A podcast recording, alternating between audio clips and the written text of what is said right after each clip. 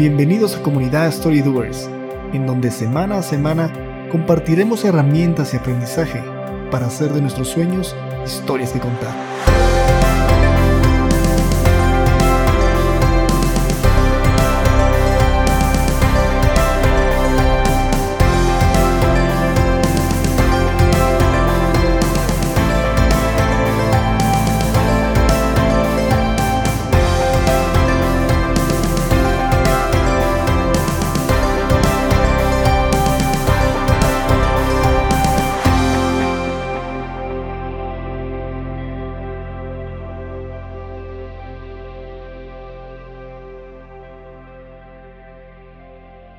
Hola amigos, bienvenidos al episodio 6 de Comunidad Story Doers. Les saluda Salva y Jaime. Hola amigos. Queremos agradecer su audiencia en estos primeros 5 episodios. Gracias por ser parte de la comunidad inicial de este podcast y esperamos poder seguir compartiendo material para hacer de nuestros sueños historias que contar.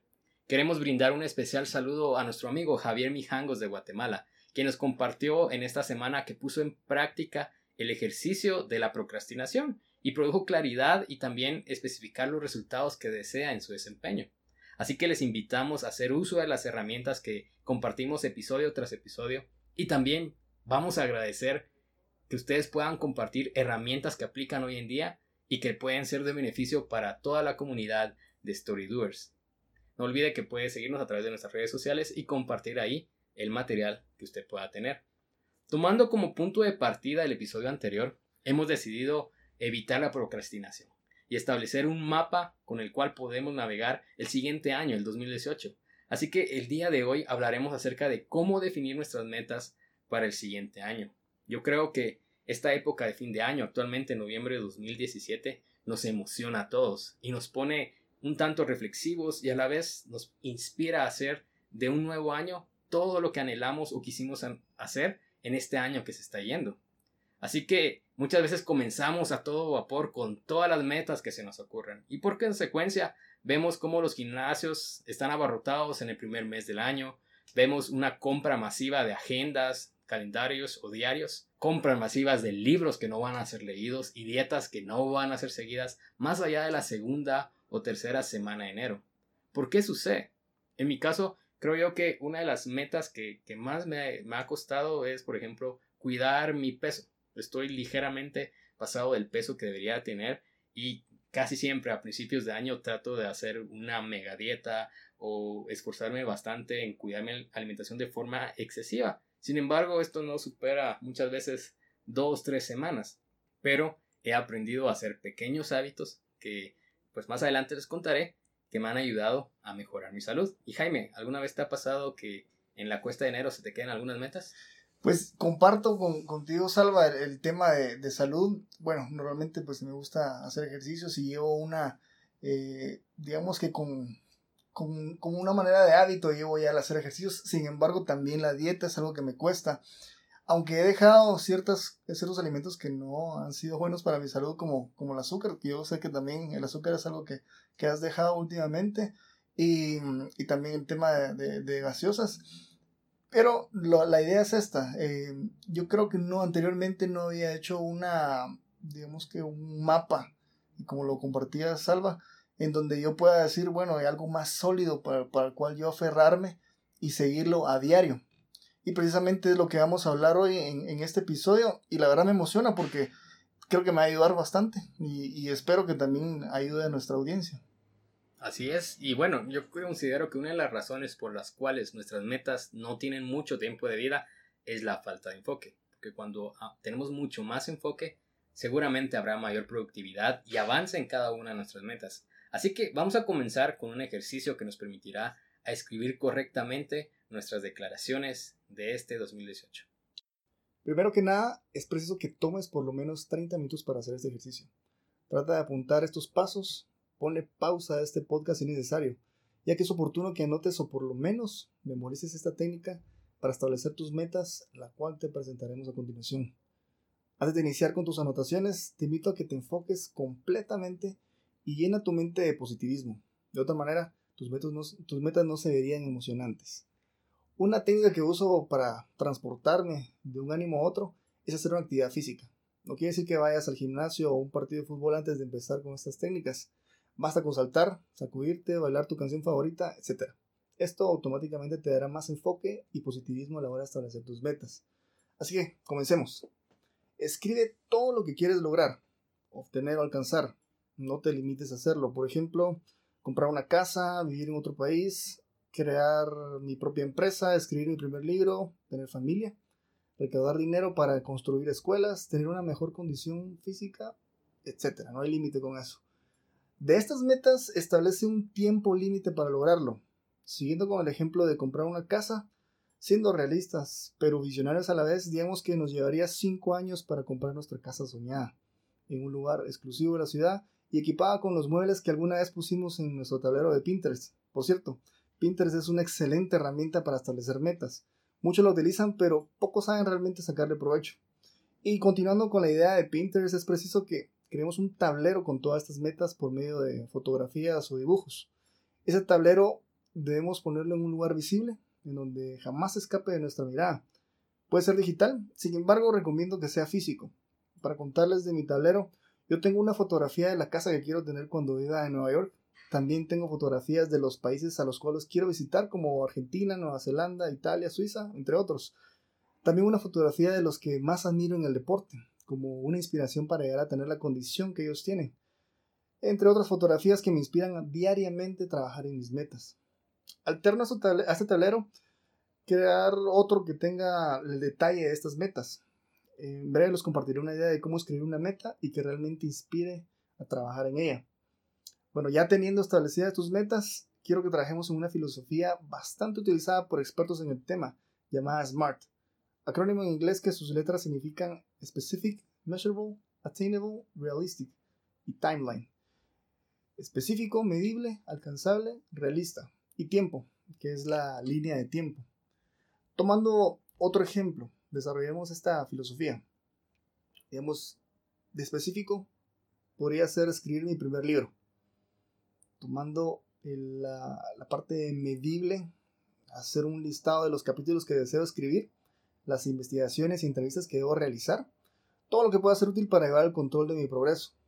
Inalcanzable. Si sabemos escribir, de seguro podemos escribir un libro quizás no como un autor bestseller, pero con, algo podemos empezar. digamos, por ejemplo, tenemos, queremos tener un mejor tiro de tres en básquetbol, tomando como ejemplo eso. Eh, quizá logremos tener éxito si empezamos tirando desde la línea de tres, desde el primer tiro en nuestra práctica, pero empezar con tiros de la línea de los tiros libres o de media distancia nos dará una mejor idea de lo que queremos lograr y obviamente calentaremos la muñeca para cuando lancemos de lejos. En el tema de ser realista, nuestra meta debe ser acorde a nuestra capacidad, de lo contrario, nos parecerá imposible, a tal grado que no querramos ni trabajar en nuestra meta. Ahora, con el tiempo, con el tiempo límite, como lo mencioné anteriormente, en los pasos a seguir, establecer un tiempo límite nos ayuda a no solo hacerlo ver más real, sino a ponernos en modo urgencia y animarnos a alcanzar, alcanzar las metas. Obviamente también para que valoremos nuestro tiempo. Como les prometí antes, les mostraré cómo escribir una meta tomando en cuenta la filosofía SMART. Veamos otro ejemplo que les puedo dar es, eh, quiero tener una mejor condición física. Siendo más específicos, bajar 10 libras. Entonces, la, la meta diría de esta manera. Yo bajaré de peso fácilmente por lo menos 10 libras para el 31 de diciembre del 2017. Vayamos por partes con esa meta. El yo en esa meta desde el principio me compromete a lograr lo que diré en el resto de la oración. Bajaré de peso es lo que quiero lograr. En lugar de decir quiero o me gustaría, el decir que lo haré ayuda nuevamente a que nos comprometamos con el resultado que deseamos. Fácilmente es como el gatillo que nos dispara a pensar positivamente y estar seguros de nosotros mismos de que podremos lograrlo. Ahora, el por lo menos en esa oración aunque nuestra meta sean realmente las 10 libras, esto no nos limita a que sea únicamente el resultado. Obviamente siempre y cuando sea saludable también para nosotros bajar más que eso. Para el 31 de diciembre de 2017 es nuestra fecha límite, no más que eso, y nuevamente nos lleva al estado de urgencia y animarnos a alcanzarlo para ese entonces.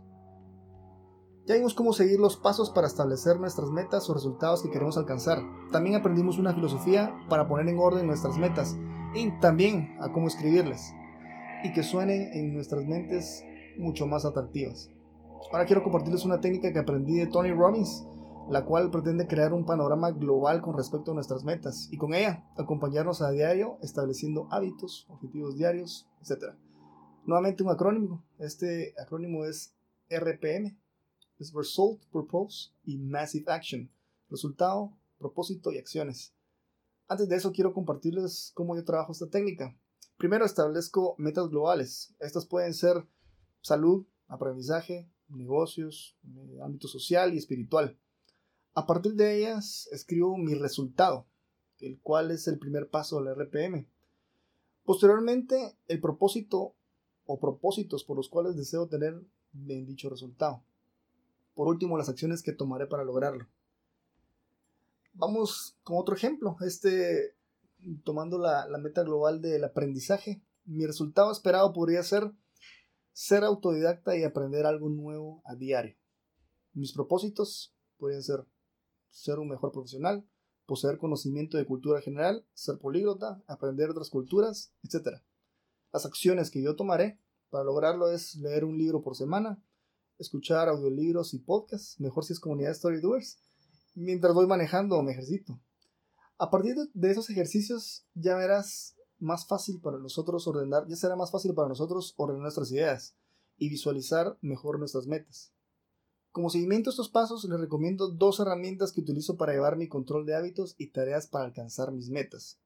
La primera es una libreta, física y digital, no importa, pero ambas son necesarias. Les recomiendo una libreta de bolsillo y para la digital descarguen tal vez Evernote en su celular, Hay otras aplicaciones o las que ya tienen su celular, pero mi favorita es Evernote la segunda es, ya lo he recomendado anteriormente en, otros episodios, es la, aplicación de Avítica. También salva, ¿verdad? Utilizas Wonderlist. Y otro bastante utilizado es Todoist, ¿verdad? Y con esta frase, para terminar esta parte, es que quiero compartir esta frase, dice, la claridad de tus objetivos y el constante trabajo son los dos factores más importantes para alcanzar tus metas. Bien amigos, ahora que ya sabemos cómo escribir una meta, cómo filtrarla a través del método SMART y el método RPM que nos mencionaba Jaime, queremos compartir también dos formas en que puedes agrupar tus metas y pues de esa manera trabajar de manera enfocada. Como les decíamos, muchas veces cuando comenzamos el año queremos hacer todo. Y realmente no se trata de hacer todo al mismo tiempo, sino tener un enfoque, tener prioridades y a partir de eso pues hacer de tu tiempo algo más productivo. Y la primera eh, el primer método que queremos eh, compartir también es el método 6x6 de Bill Hybels. Cuando iniciamos un nuevo año, hacemos muchas declaraciones de propósitos y docenas de metas para ser una mejor persona en toda área y nivel. Pero muchas veces tener muchas metas al mismo tiempo puede traer desorden, puede traer falta de productividad y finalmente el desinterés para completarlas. Es por eso que muchas de las metas que tenemos no llegan más allá del 31 de enero, por lo que es necesario aprender a priorizar para un mejor impacto, alcance y productividad. Bill Hybels es fundador del Global Leadership Summit de Willow Creek, él y de un plan de trabajo para él y su equipo que se llama 6x6, el cual consiste en enfocarse en seis metas durante seis semanas, creando ciclos de trabajo para mejorar la productividad y el desempeño de los recursos, tanto personales como de cualquier organización. Hybels menciona que con este método puedes eh, imaginar que estás en una carrera, en una maratón, y puedes, por así decirlo, sprintear o avanzar con mayor fuerza en un pequeño grupo de metas en un lapso corto de tiempo o en un mes y medio. A que simplemente podrías trotar con docenas de metas por meses sin llegar a concretar ninguna. Con este método puedes tener aproximadamente nueve ciclos de metas durante un año y con disciplina, perseverancia y motivación puedes alcanzarlo. Bill Hybels recomendaba tener una, una tarjetita por así decirlo, un, cuarto de tamaño carta y anotar tus seis metas. Ahora puedes utilizar pues eh, una aplicación que te lo recuerde también, como las que mencionaba Jaime, y tener en cuenta que estas seis metas las puedes recordar fácilmente. Entonces, seis metas en seis semanas. Algunos ejemplos podrían ser entrenar para pasar de correr 5 a 10 kilómetros, como me funcionó a mí, leer 3 libros en 6 semanas, ahorrar determinada cantidad de dinero en un periodo corto de mes y medio, o dar seguimiento a tu lista de clientes y tener una meta de ventas corta, pero segura. Entonces, este método es el 6x6.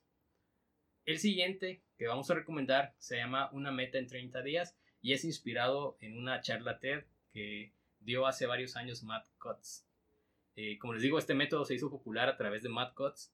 Eh, él lo presentó pues en TED hace algunos años, pero realmente es una idea que se inspiró del filósofo americano Morgan Spurlock. Cutts es un ingeniero de Google, actualmente a cargo de la división anti-spam, y él explica que se sentía atrapado en una rutina, y creo yo que ¿quién no se ha sentido así? Así que decidió dejar de ser un hombre de cubículo y decidió intentar algo nuevo durante 30 días. La idea es muy sencilla. Algo que ustedes deseen incorporar en su vida en un mes. Un nuevo hábito o alejarse de, hábitos que realmente no le están trayendo ni productividad ni beneficio a sus vidas. Y es que 30 días es una cantidad justa para agregar o quitar hábitos. Y el enfoque que obtienes en estar pendiente e interesado en una sola meta, perdón, hace que tus meses y días no se pasen volando y se olviden, sino que puedas recordar como el mes que decidiste intentar algo nuevo, retomar un hábito o dejarlo. Matt Cotts en su experiencia cuenta cómo este mindset le ayudó a subir el monte Kilimanjaro en África, escribir una novela, ser fotógrafo aficionado o aprender o tener el hábito de ir en bicicleta al trabajo, entre otras metas. Al final de esta charla TED que ustedes pueden encontrar como intentar algo nuevo en 30 días, Matt nos recuerda su aprendizaje.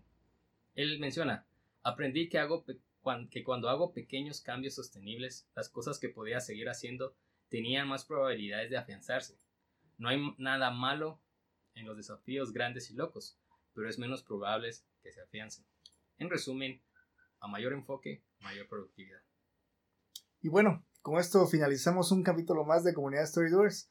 Esperamos que estas técnicas te puedan ayudar a hacer de tu 2018 un año más productivo, enfocado y con hábitos que permitirán hacer de tus sueños historias que contar.